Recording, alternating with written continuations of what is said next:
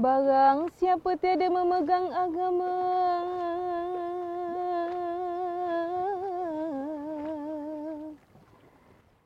Ada sebuah cerita dari Kepulauan Riau. Cerita tentang masjid zaman kerajaan di Pulau Penyengat yang memikat. Menyelami makna nasihat keagamaan berbahasa Melayu gubahan sang raja. Melihat keindahan masjid-masjid di Pulau Bintan.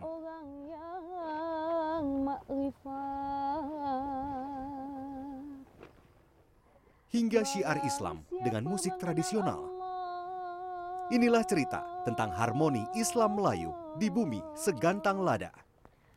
Suluh dan tegahnya tiada ia menyala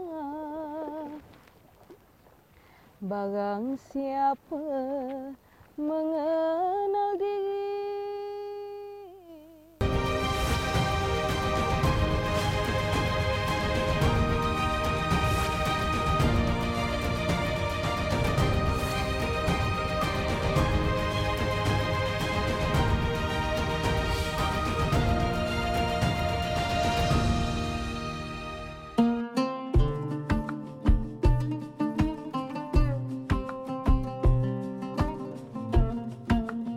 Julukan bumi segantang lada untuk Kepulauan Riau tak lepas dari keberadaan Bintan dan pulau-pulau kecil yang tersebar di sekitarnya. Perjalanan menapaki jejak peradaban Islam di tanah Melayu saya awali dari Pulau Penyengat. Dengan menggunakan perahu yang kerap disebut pompong, butuh waktu sekitar 15 menit dari pusat kota Tanjung Pinang untuk tiba di pulau ini. Pulau Penyengat memiliki luas sekitar 240 hektar Sejarah mencatat, pulau ini pernah dijadikan pusat pemerintahan kerajaan Riau Lingga pada awal abad ke-20 oleh Sultan Mahmud. Selain sebagai pusat pemerintahan, Pulau Penyengat juga berperan sebagai pusat agama Islam dan kebudayaan Melayu.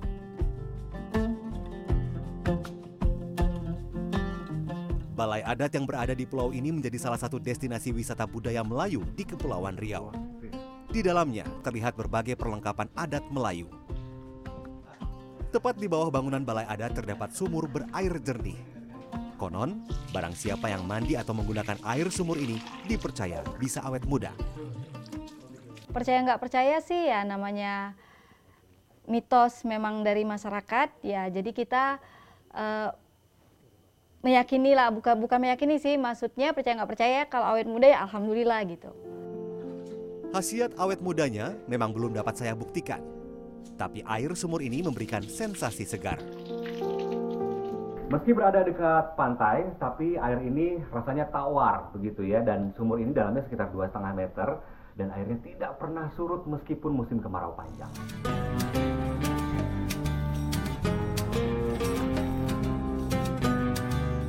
Sebagai pusat keagamaan, banyak peninggalan Islam kuno di Pulau Penyengat. Masjid Raya Sultan Riau sebagai masjid tertua di Kepulauan Riau ini misalnya. Masjid ini dibangun oleh Sultan Mahmud pada tahun 1803. Kemudian di tahun 1832, masjid ini direnovasi pada masa pemerintahan Raja Abdurrahman. Konon, putih telur digunakan sebagai bahan bangunannya. Untuk membangun masjid yang megah dan besar, Raja Abdurrahman berseru kepada rakyat untuk bergotong royong di jalan Allah. Nah, peristiwa bersejarah itu terjadi pada 1 Syawal 1248 Hijriah atau bertepatan dengan Hari Raya Idul Fitri. Nah, kala itu banyak warga berdatangan ke Pulau Penyengat untuk menghantarkan makanan, bahan bangunan, dan juga menyumbangkan tenaga mereka. Assalamualaikum Pak. Waalaikumsalam. Pak, ini betul tidak bangunan masjid ini ya. dulu ada campuran putih telurnya? Ya, benar. Jadi diperkuat dengan putih telur. Hmm. Nah, peristiwa pembangunan masjid yang dapat kita lihat sekarang ini adalah terjadi pada hari raya. Hmm. Gitu. Hmm. Nah, pada saat itu putih telur kenapa digunakan nih Pak? Nah, karena salah satu uh, bahan makanan yang paling banyak hmm. tersisa adalah telur. Hmm. Jadi oleh arsiteknya ya, dipergunakanlah untuk memperkuat kapur, campuran kapur dan pasir itu. Jadi perekatnya, nah uh-huh. itu putih telur perekatnya. Jadi bukan kuning telur ya, uh-huh. putih telur. Masjid ini memiliki 13 kubah dan 4 menara. Bila dijumlahkan, menunjuk angka 17 sama dengan jumlah rakaat sholat dalam sehari. Keistimewaan masjid ini juga terlihat dari benda-benda yang terdapat di dalamnya. Dekat pintu masuk utama terdapat Musaf Al-Quran tulisan tangan yang ditulis oleh Abdurrahman Istanbul, seorang penduduk Pulau Penyengat yang dikirim oleh kerajaan ke Mesir untuk memperdalam ilmu agama Islam. Ada pula mimbar berbahan kayu jati yang didatangkan dari Jepara. Di dekat mimbar tersimpan sepiring pasir yang konon berasal dari tanah Mekah. Pasir ini dibawa oleh Raja Ahmad, seorang bangsawan Riau pertama yang menunaikan ibadah haji. Pasir ini dianggap sakral oleh masyarakat di Pulau Penyengat. Biasanya pasir ini digunakan pada tradisi jejak tanah, sebuah tradisi di mana untuk pertama kalinya anak-anak belajar berjalan. Masjid dengan ketebalan dinding mencapai setengah meter ini berperan penting dalam penyebaran ajaran Islam di Kepulauan Riau. Simbol pusat uh, tamadun Islam, pusat uh, pengkajian ilmu-ilmu uh, agama tempat talabul ilmu, mempelajari ilmu-ilmu agama pada abad 19. Nah, di di masjid ini dulu berkumpul uh, para ulama besar yang didatangkan dari uh, apa dari uh, dari Minangkabau, dari Palembang, dari Sambas gitu kan. Selain masjid, bangunan di halaman masjid pun digunakan untuk kegiatan keagamaan. Di halaman masjid ini ada dua rumah soto. Rumah soto ini konon digunakan masyarakat untuk belajar agama. Nah, ada juga dua balai. Balai ini kerap digunakan warga untuk bermusyawarah, untuk kenduri, atau untuk menaruh makanan saat berbuka puasa di bulan Ramadan.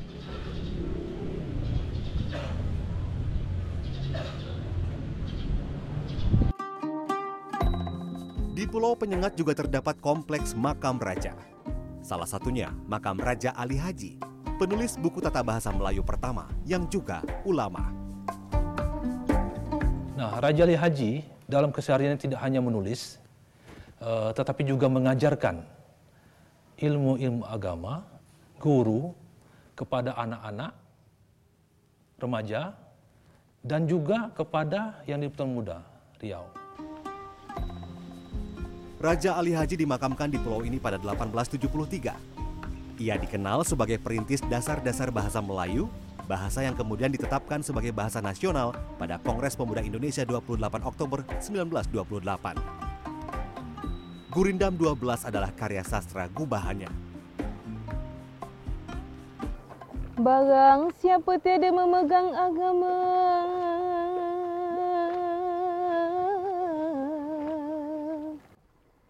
Gurindam 12 berbahasa Melayu yang syairnya mengandung banyak pesan tasawuf. Karya sastra yang terdiri dari 12 pasal ini berisikan nasihat keagamaan, ibadah, dan petunjuk hidup. Raja mufakat dengan menteri seperti kebun Konon, pembuatan Gurindam 12 dilatar belakangi oleh konflik internal kerajaan dan tekanan penjajah. Agar nilai keislaman tidak terkikis oleh konflik masyarakat Melayu kala itu, Raja Ali Haji kemudian mempertahankan eksistensi agama dan budaya Islam dengan menulis Gurindam 12 yang selesai ditulisnya pada 1846. Tanda raja beroleh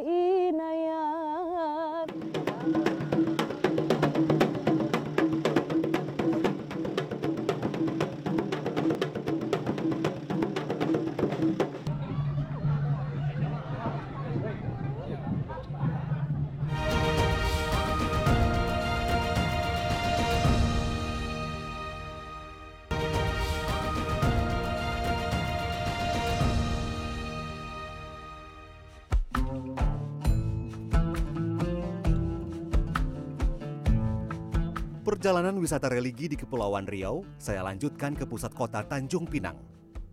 Kota ini memiliki banyak bangunan masjid dengan arsitektur indah dan unik. Salah satunya Masjid Agung Al-Hikmah. Arsitektur masjid ini bergaya khas bangunan Melayu yang dibalut dengan warna hijau. Di dalam masjid terdapat mimbar berbahan kayu jati yang berhiaskan kubah Ruangan masjid dihiasi tulisan kaligrafi yang kental dengan nuansa islami. Tiang-tiangnya dilapisi kuningan. Masjid Agung Al-Hikmah telah dua kali direnovasi sejak dibangun tahun 1956. Masjid ini memiliki sebuah menara pandang, tingginya sekitar 36 meter. Konon, masjid ini dibangun oleh komunitas perantau dari India, sehingga disebut Masjid Keling. Jadi pedagang keling itu pulang dan pergi berdagang eh, dari negara India membawa kain, dari sini membawa rempah-rempah. Dan mayoritas pedagang orang India ini beragama Islam. Dan sejarahnya mereka membangun masjid inilah. Cikal bakalnya masjid Al-Hikmah ini, Masjid Agung Al-Hikmah ini disebut dengan Masjid Keling. Ini bangunannya ini semi permanen, semi permanen, yaitu mulai dari pondasi ke atas itu separuh tembok dan ke atasnya papan. Dan diameternya tidak sebesar ini, hanya lebih kurang 40 kali 40 ya. Dari Tanjung Pinang, saya datang ke Kabupaten Bintan, menyambangi sebuah masjid yang populer karena warnanya. Masjid Besar An-Nur memiliki keunikan tersendiri. Masjid yang berada di Kelurahan Kawal, Kecamatan Gunung Kijang ini memiliki sembilan kubah dan dinding berwarna merah muda. Karenanya, masjid ini kerap disebut Masjid Pink. Uniknya, ada 99 anak tangga masuk dan 99 jendela kaca yang mengelilingi dinding bangunan masjid ini. Angka 99 ini merupakan Asmaul Husna atau nama-nama baik dari Allah Subhanahu wa taala. Seperti ini, ini adalah jendela kaca yang ada tulisan Arabnya, dibaca Assalam yang artinya Allah Maha Pemberi Keselamatan. Masih banyak lagi, total ada 99 nama baik.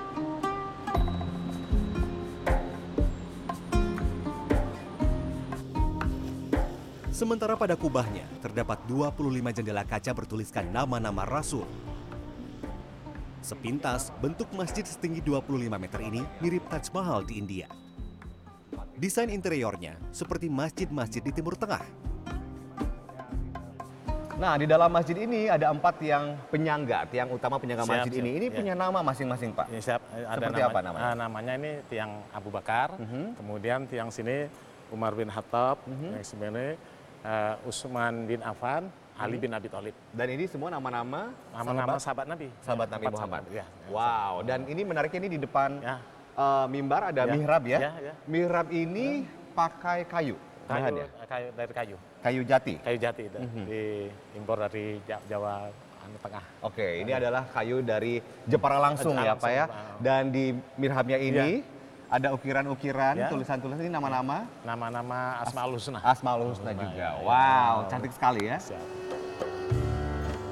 Masjid Besar An-Nur dengan luas 1000 meter persegi ini dapat menampung hingga 1500 jemaah. Karena keunikannya, masjid yang dibangun mulai tahun 2009 ini menjadi salah satu ikon wisata religi di Kabupaten Bintan. Kalau sholat di masjid seperti ini terasa nyaman, enak gitu. Menurut saya sangat menarik. Kenapa? Ya karena masjid ini penuh dengan viso- uh, filosofi. Semuanya uh, seperti tiang, jendela dan kubah itu semua mengandung filosofi. Mayoritas penduduk Bintan memeluk agama Islam. Tradisi bernafaskan keislaman banyak ditemukan di pulau ini. Pawai Ta'aruf salah satunya.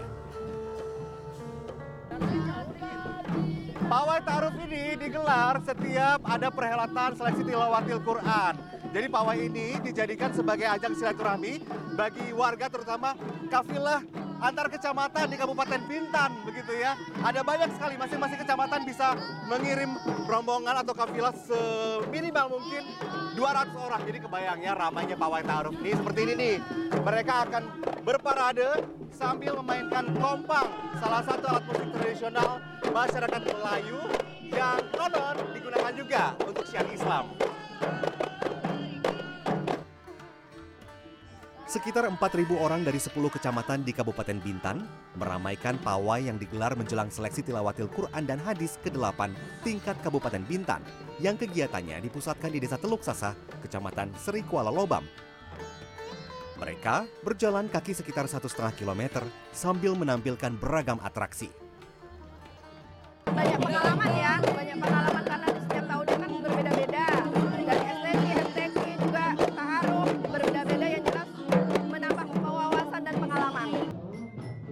Rombongan kafilah setiap kecamatan menampilkan berbagai atraksi budaya dan seni. Ada kendaraan hias, kasidah, hingga tari kreasi Ayo Mengaji. Pawai Ta'aruf telah menjadi sebuah tradisi yang menunjukkan harmoni agama Islam dan budaya Melayu.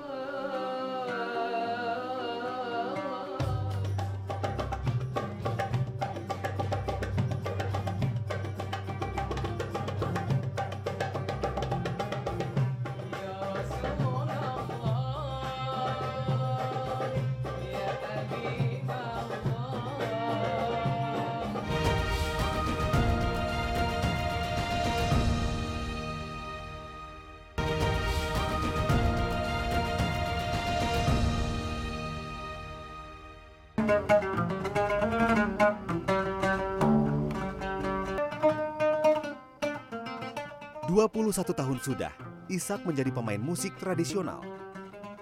Warga Kelurahan Kijang Kota Bintan Timur, Kabupaten Bintan ini memainkan gambus sejak tahun 2005.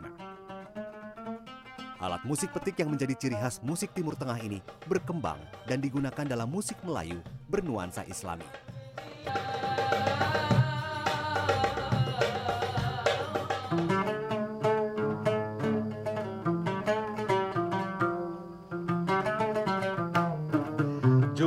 Di gambus ini ini bervariasi mulai dari 6 sampai 12 ada yang eh, senarnya ganda, ada yang tunggal seperti ini.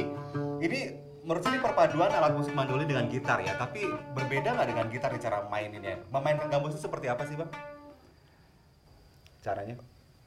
memainkannya tuh ya mirip dengan bermain gitar, cuman lebih bervariasi. Kalau gitar mungkin akan Kalau- seperti kalau- apa? eh, Kalau gitar eh, umpamanya melodis kan, Mhm. dia cuma. Tapi kalau kalau di gambus bisa divariasikan.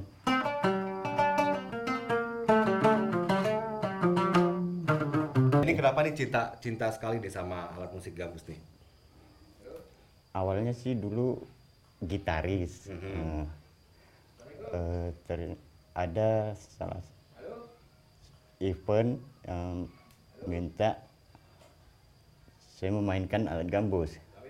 Belum pernah sama sekali untuk eh, bahkan megang pun belum pernah gitu. Jadi coba coba coba eh ternyata kok enak gitu ya. Akhirnya terus terus jadi ingin mendalami gitu. Dan selain itu juga eh, minimnya anak muda pada waktu itu saya masih muda kan. minimnya anak muda eh, pada waktu itu kan ya susah untuk eh, bergabung di alat-alat musik-musik tradisi ini. Nah, makanya ada keinginan untuk mengembangkan lah gitu supaya jangan Sampai hilang. ya, sampai hilang. Gambus merupakan salah satu alat musik tradisional Kepulauan Riau, perpaduan budaya Melayu dan Islam. Gambus mulai masuk ke Kepulauan Riau seiring dengan masuknya agama Islam. Masuknya kebudayaan gambus atau seni musik bermain gambus itu memang pertama sekali memang dibawa oleh uh, para pedagang yang datang dari Samudra Pasai dan kawasan-kawasan lain yang ada di uh, daerah Aceh dan sekitarnya.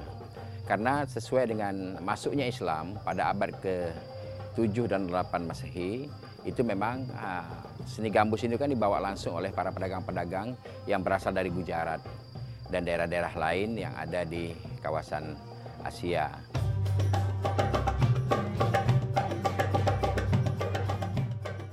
Biasanya, gambus dikolaborasikan dengan biola dan darbuka.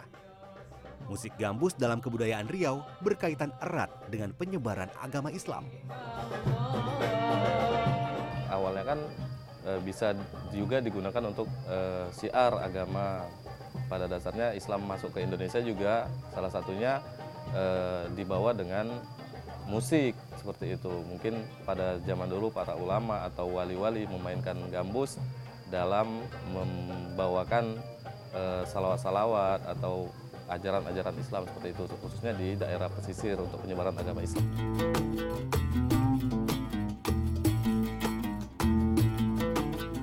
Ishak telah mengenakan baju kurung teluk belanga, pakaian adat Melayu. Bersama teman-temannya, ia bersiap melakukan pertunjukan musik gambus kolaborasi. Jadi sekarang saya berada di acara Kenduri Jelang Ramadan. Seiring dengan berkembangnya kesenian ini, gambus bukan hanya dimainkan pada upacara tertentu saja, tapi gambus juga kerap dipertunjukkan di berbagai perhelatan seni. Apalagi kalau bukan untuk mempertahankan tradisi masyarakat Melayu. Udah siap bang? Wah, kita lihat ya mereka tampil seperti apa.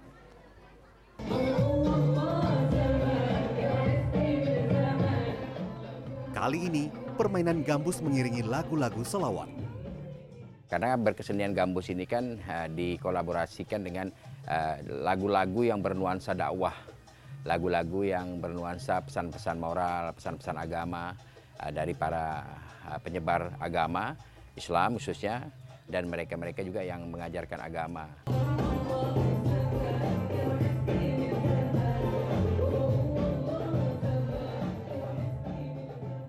Pertunjukan musik gambus ini meramaikan kenduri yang digelar di Kampung Sungai Enam Laut, Kelurahan Sungai Enam, Kecamatan Bintan Timur, Kabupaten Bintan. Warga bergotong royong menggelar ruahan atau kerap disebut tradisi arwah menyambut bulan suci Ramadan. Tradisi ini awalnya adalah tradisi ruahan yang dilakukan oleh masyarakat masing-masing keluarga dari rumah ke rumah itu berlangsung selama hampir satu bulan di bulan Sa'ban. Sopi dari keduri ruahan ini adalah uh, cara kita umat Islam mendekatkan diri pada Allah Subhanahu wa taala uh, mencoba mengingat kembali para leluhur-leluhur, para orang-orang tua kita yang sudah meninggalkan kita lebih dulu. Satu persatu warga berdatangan sambil membawa aneka makanan. Bagi mereka, ruahan menjadi awal yang baik untuk menyambut Ramadan. Rasanya kalau nggak ada kenduri itu uh, mengenang yang sudah meninggal, arwah-arwah. Kalau ada kenduri gini kan bahagia rasa hati yang kita hidup mengingat yang sudah meninggal. Kalau nggak ada kenduri arwah tuh kayaknya sedih hati gitu. Kalau kalau ada kendurinya bahagia, menyambut bulan puasa dengan senang hati. Lebih dari 300 warga menghadiri kenduri ruahan ini. Doa-doa dipanjatkan, termasuk mendoakan sanak saudara mereka yang telah meninggal. Tiba saatnya makan bersama. Ketupat menjadi menu wajib yang dihidangkan dalam tradisi ini. Ada dua jenis ketupat yang disajikan di kendur ini. Yang pertama adalah ketupat pasal. Ini biasa dijadikan bekal warga setempat kalau bepergian termasuk nelayan yang melaut biasanya bawa bekal ini. Ada juga ketupat bawang karena bentuknya lebih bulat mirip dengan bawang. Nah menikmati ketupat ini biasanya enaknya ini pakai sambal lengkong. Ini adalah campuran dari kelapa parut yang disangrai kemudian dicampur dengan daging ikan tongkol dan juga rempah-rempah khas Melayu. Nah selain menikmati cita rasa khas Melayu dari kenduri ini, ini juga bisa mempererat tali persaudaraan dan tali kekeluargaan antar warga. Ini yang membuat kenduri jelang Ramadan ini terasa sangat istimewa. Yuk Pak, lagi Pak, dinikmati.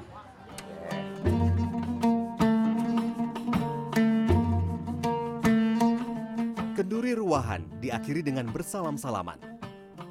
Pertanda mereka saling memaafkan dan menyucikan hati menyongsong bulan suci Ramadan ajaran Islam sangat mempengaruhi kehidupan masyarakat Melayu di Kepulauan Riau. Ini menjadi bukti budaya Islam dan Melayu berjalan berdampingan dan menjadi sebuah harmoni di bumi segantang lada.